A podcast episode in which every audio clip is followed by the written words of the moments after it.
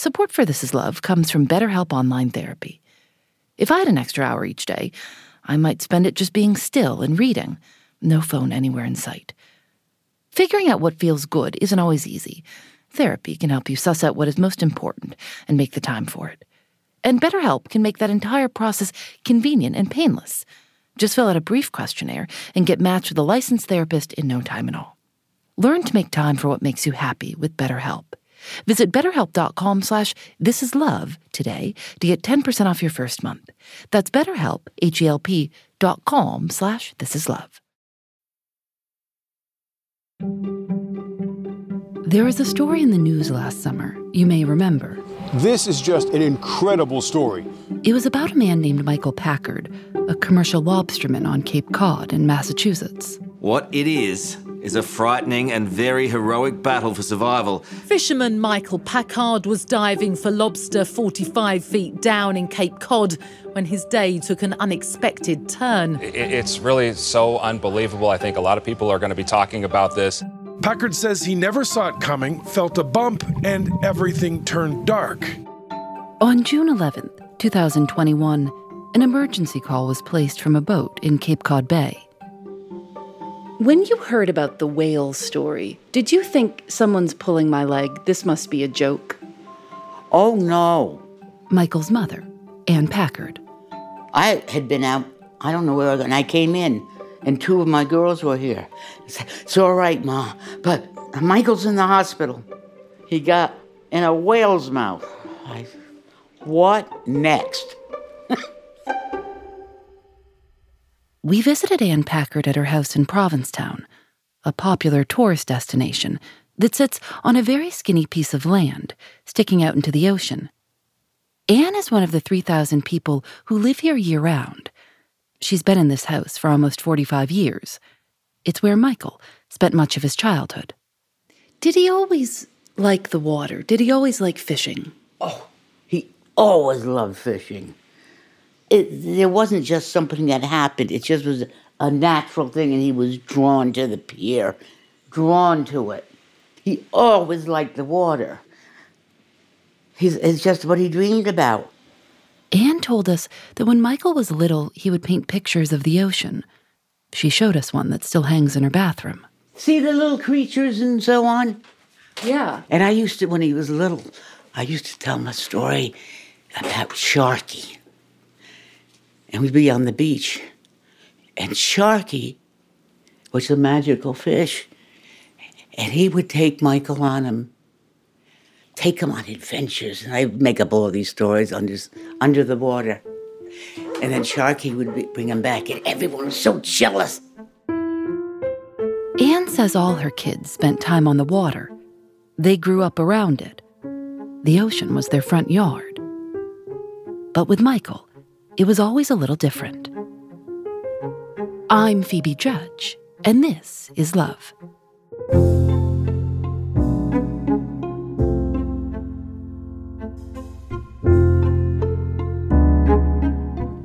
I moved to Provincetown when I was 10 years old from New Jersey. Michael Packard. My parents were divorced when I was 10, and as soon as they got divorced, my mom moved to Provincetown because her parents, my grandparents, had a house there. And we'd come up and spend the summers up here. After the divorce, Michael's father moved to Europe. For me, it was a pretty um, turbulent time. When you got here, did you spend a lot of time? I mean, it's Provincetown, so water's all over, but did you spend a lot of time near the water? Do you, do you remember the first time that you went fishing? Oh, absolutely. When we first moved here, my mom rented a house right on the water. And even before we moved here, I was, the fishing bug was already in me. I mean, I remember in kindergarten, there was a creek, and during recess, I would go down and catch crayfish. There was always a pond or something like that where I'd bring my fishing rod and catch sunfish or frogs or I was always occupied and always just loved it. One night, a family friend took Michael fishing for striped bass. Michael caught three. A few days later, the friend returned with about $50 that he got for selling Michael's fish. That's when Michael knew he wanted to be a commercial fisherman. At the time, Anne was trying to make a living as a painter. She says she was struggling, but had pieced together enough money to get Michael a boat for his 13th birthday. I woke up and went downstairs and went out on the deck, like I always do, to look out on the water. And I see above the high tide mark this brand new 14 foot fiberglass lap beautiful boat with a brand new 9.9 mercury on it. I was like, what the heck is that? And my mom comes out and she goes, Happy birthday. It's your boat. And I didn't see him for months. and he fished and fished, and he did well. He'd come in, he'd get any kind of fish, he'd go sell it on the street here. He had, I've even got one of the signs of his, his fish for sale here. And once she bought me that boat, I was off. And I would go out, 13, 14 years old, I'd go out at the bass bite better at night. So I'd, I'd go out at sunset and I'd be gone all night. Anne's house, the one Michael grew up in, sits right on Cape Cod Bay. Her windows look out over the water. When Michael went out fishing, Anne would watch for him from her living room.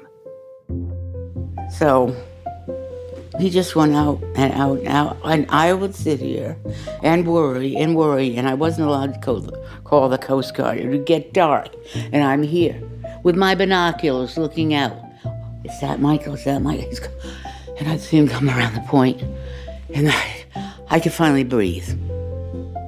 She let me. She let me do it, and just gave me the freedom. And I mean, I think now with two sons, I would never in a million years let my 13 year old go out by himself in a boat all night long. But she let me do it because she knew she knew that I loved it so much and and she knew that it kept me out of trouble too. You know, I wasn't on the street corner getting in trouble. I was out fishing. But yeah, she was so worried. So you could sit right where you're sitting right now and look out and see him come right around that and think. And that's Michael. And that was ah, relief. I loved it when the winter came because he couldn't go out. But I worried. And a few things happened to him out there. When he was 15, Michael was out by himself on his boat at the very tip of Cape Cod. He had pulled his boat up on the beach, but had forgotten to anchor it. It got pulled out to sea. Michael took off his clothes and went in after it. I was exhausted. I, I couldn't make it back. I couldn't make it to the boat. And I don't know how long I was in the water, and I gotten sucked out so far. The boats that were coming into Provincetown Harbor were, were, were inside by the beach and taking their regular route and couldn't see me. I was waving and waving, and, and this one guy, he happened to just swing wide for some reason. And he saw me and he pulled me out of the water, bare ass naked. I said, What what are you doing out here? And he saved my life. And I took an ad out in the local paper thanking him for saving Michael. This, this skinny, naked little kid. Did it make you nervous to go back out, or did it stop you at all? No, not at all. It was just a stupid mistake. It made me make sure I anchor the boat wherever I am. Michael now makes his living fishing, mostly for tuna and mackerel. He drags for clams. And for three months every summer, he catches lobster. These days, most lobstermen on Cape Cod use lobster traps, which they fill with bait, lower to the ocean floor, and mark on the surface with buoys. A few days later, they come back, pull the traps up, see what they've caught, and add new bait before lowering them again. But Michael catches lobster by hand, a less common and more dangerous way to do it. He dives along the ocean floor searching for lobsters, and when he sees one, he grabs it with his hands. As of now, I'm the only diver left. Everybody else got out of the business. They got they basically got too old. And there hasn't been any young recruitment, I think because of the, the, the white sharks. Because the sharks have showed up in the last seven or eight years. It was never an issue before. There was never white sharks on Cape Cod. When did you start seeing the sharks? Probably about eight years ago. I've only seen three in the past eight years. I, I'm sure they've seen me hundreds of times. But the three times I saw them was, was really scary. How close were they? Like 20 feet away. It's extremely dangerous profession.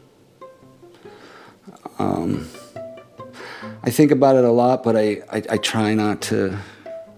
I, I can't dwell on it. You know, this is what I love. It's, it's a different world down there. It's in a whole different world. Do you think he's happiest when he's on the water? The happiest.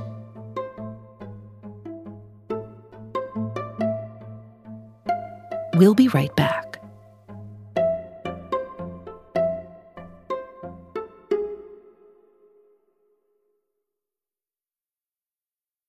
Now streaming only on Disney Plus. My name is Taylor. Welcome to the Eras Tour. Experience Taylor Swift's record-breaking Eras Tour.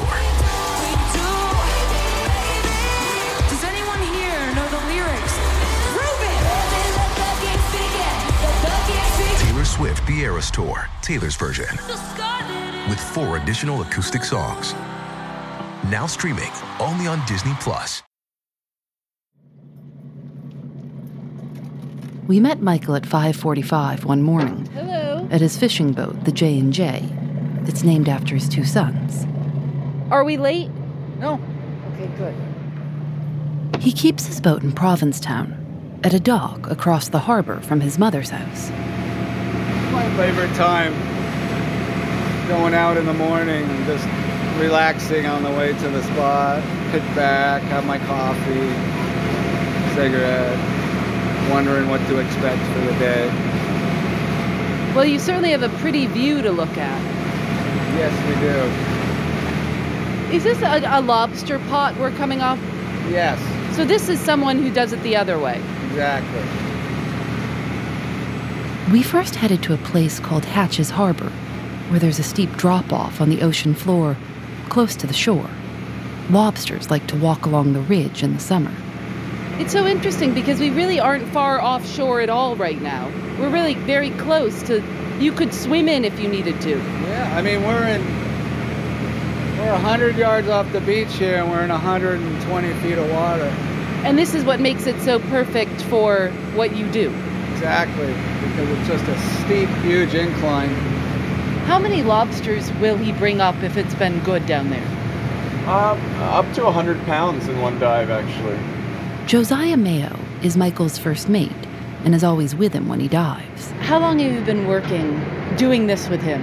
Uh, I think I started in 2007 or 8. It's a little more specialized than most jobs on deck because he disappears and I have to run the boat. While Josiah steers the boat, Michael gets ready to dive. He puts on a dry suit and wraps a belt of weights around his waist. Oh, look at all those seals. The seals are the main reason there are more sharks on Cape Cod. The sharks eat them. Have you been seeing more seals over the years? Absolutely. Whenever I see a herd of seals like that, even if I wanted to dive right here, I wouldn't dive. So I, I avoid the congregations of the seals because I know the sharks are just waiting right outside that herd of seals for some stupid seal to go off the beach just a little bit too much so he can get a bite. Michael will dive for lobsters as many as five or six times a morning, sometimes just for a few minutes, and sometimes for as long as 40, filling as many bags as he can. Michael says it's the most lucrative type of fishing he does, and that he can make his whole year's income between June and August, when the demand for lobsters is high. When he comes to the surface, he hands his bags to Josiah on the boat to sort. How often do you get uh, Pinched? Yeah. Not too often. You know, I'll get little mini pinches that aren't a big deal, but I, I did have my first really good one in a while. Josiah's most important job is to watch for bubbles. That's how he tracks where Michael is and knows he's safe. And so your job is to kind of follow him and see. Just follow his bubble trail and uh, try to try not to lose him. But I lose him pretty often and find him rather soon afterwards, usually, if I'm lucky. He's really good at what he does because it's it's pretty tough to find to follow bubbles. You know, it's rough out, and all you're looking at is just tiny little bubbles, and and so he's really good at it. But I've had mates over the years that were terrible, and they'd lose me. It takes a special kind of person to do this job.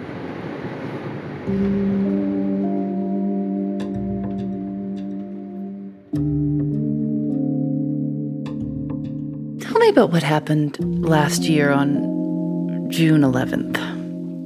Mm. That day was just a normal day like any other day. Michael had just gone down for his third dive of the morning. And about halfway halfway down to the bottom, I was in like 40, 45 feet of water. I get just hit by this, felt like a freight train or a bus, and everything went black. And then all of a sudden, I, f- I felt just water rushing around me and movement. And I instantly thought to myself, is, it, is this a shark? And I, and, I, and I instantly knew it wasn't a shark because I didn't feel any cuts. And very, very quickly, I knew was, I was in a whale's mouth.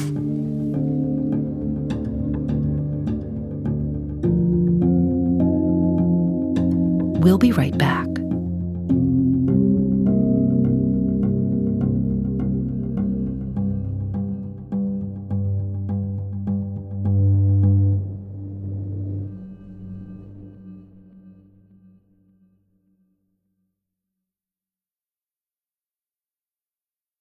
Michael Packard says he knew he was trapped in a whale's mouth. His legs were pinned between the whale's jaws. So I'm in there thinking, oh my God, Michael, this is this is it. You finally this is how you're gonna go. Because I'd struggled so hard to try to mm. pry myself out, and there was no way, I knew no way in hell I was gonna pry those jaws open or pry that mouth open. And thought about my wife and my kids and my mom. And I was like, oh my God, can I get out of this? And then Michael realized his oxygen hose had been knocked out of his mouth. And thank God I could maneuver myself to find the hose and stick it back in my mouth while I'm enclosed in this whale's mouth and he's moving very fast because he's very agitated. And he's moving along, shaking and going up and down, trying to get me out because he didn't like it at all. I was just wedged in there. While I was in there, I also thought, I said, okay, I'm trapped in here, I'm gonna die, but I still have like 40 more minutes of air. So I could be in this whale's mouth until I run out of air and just suffocate, which is a really scary thought. And then I f- felt like he was going up, and then all of a sudden he broke the surface and started shaking his head back and forth. Suddenly, I saw just kind of a slashing of white water, Josiah had been watching from the boat the whole time. and I then I had a thought. I was like, "Oh, this is it. This is this is the shark." You know, something that we've thought about and worried about for years now with the coming of the sharks. But then I realized I'd worked on whale watch boats for most of my childhood, and I realized, oh, that's a that's a humpback whale. That's the head of a whale. I thought, holy shit, he's being a- attacked by a whale or something with a whale. And then, you know, before I could even really complete that thought, I just saw a big commotion and his legs shoot upwards, you know, three feet, clearing the water. I felt him kind of open his mouth, and then all of a sudden, I got thrown. And I just landed in the water floating. And I was in a lot of pain. My legs, I, I was sure my legs were broken. And I, I said, Oh my God, I survived. I got out of that. And I started crying.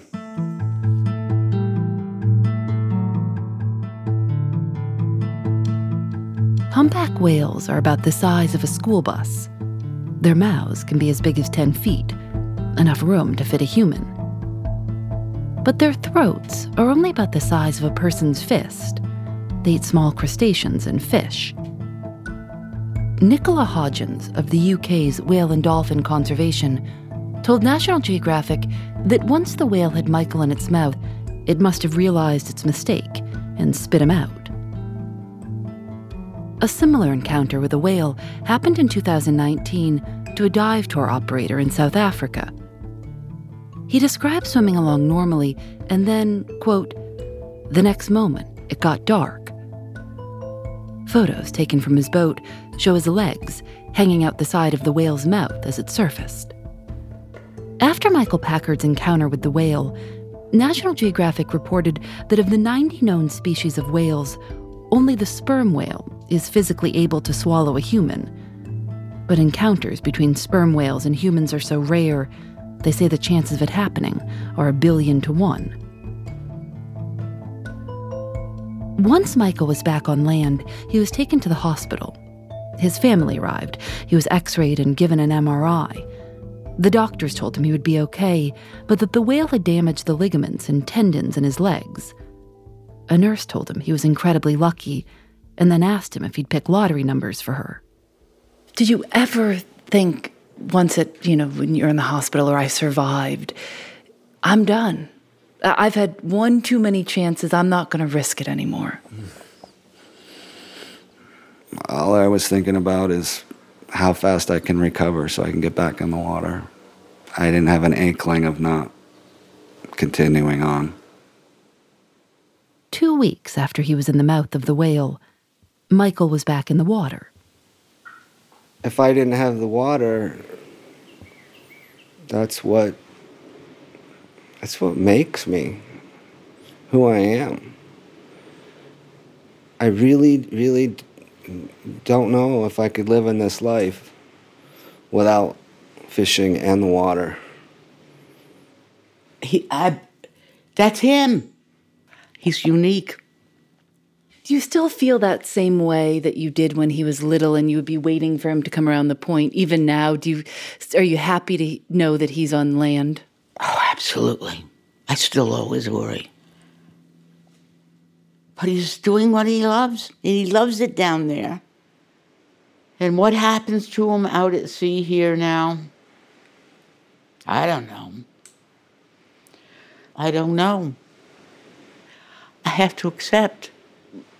It seems like Michael is a little hard headed about about certain things and, and he does what he wants. Um, are you proud of that? Yes. Off the chart. I love that my kids live this bohemian type of life, really. I love his courage and his. He's going to do what he's going to do.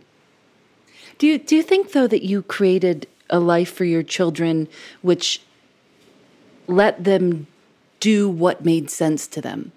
Absolutely. Absolutely.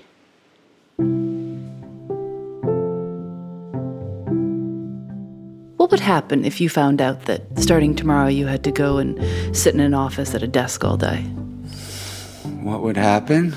Oh my God, I'd lose my mind. No way. And that worries me. As I'm getting older, I'm 58. I know my years are limited, and every year I think that I'm grateful that I have another year of doing this. And when a year's coming up for a new season, I have, you know, trepidation whether whether I can make it another season. What am I going to do when I'm if I make it to 70 or 75 and I think about it, but then I I think I'll still be able to fish, you know? I, have rigged up my boat for dragging clams and it's that's pretty n- not too labor intensive.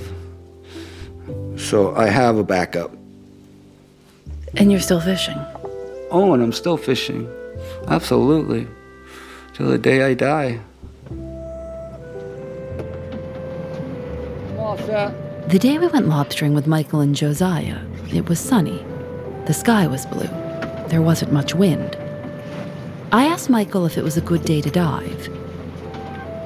He said it was perfect on the surface, but that you never know what's under the water. When we got to Hatches Harbor, Josiah helped Michael with his oxygen tank and his gloves. Shake that other one out. I, sh- I shook it already. Josiah lowered the mask over Michael's eyes, and then Michael swung his legs over the side of the boat and disappeared into the water. Bye bye. Get him.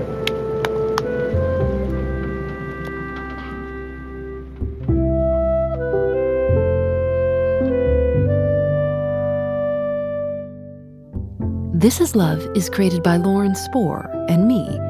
Nadia Wilson is our senior producer. Katie Bishop is our supervising producer.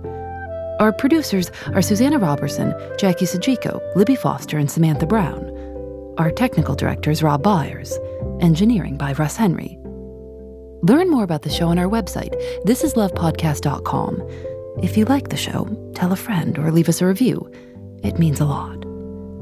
We're on Facebook, Twitter, and Instagram at This Is Love Show. We're also on TikTok at criminal underscore podcast, where we post a lot of behind the scenes content of both shows. You can see me helping ban those lobsters. This Is Love is recorded at North Carolina Public Radio WUNC. We're part of the Vox Media Podcast Network. Discover more great shows at podcast.voxmedia.com. I'm Phoebe Judge and this is Love.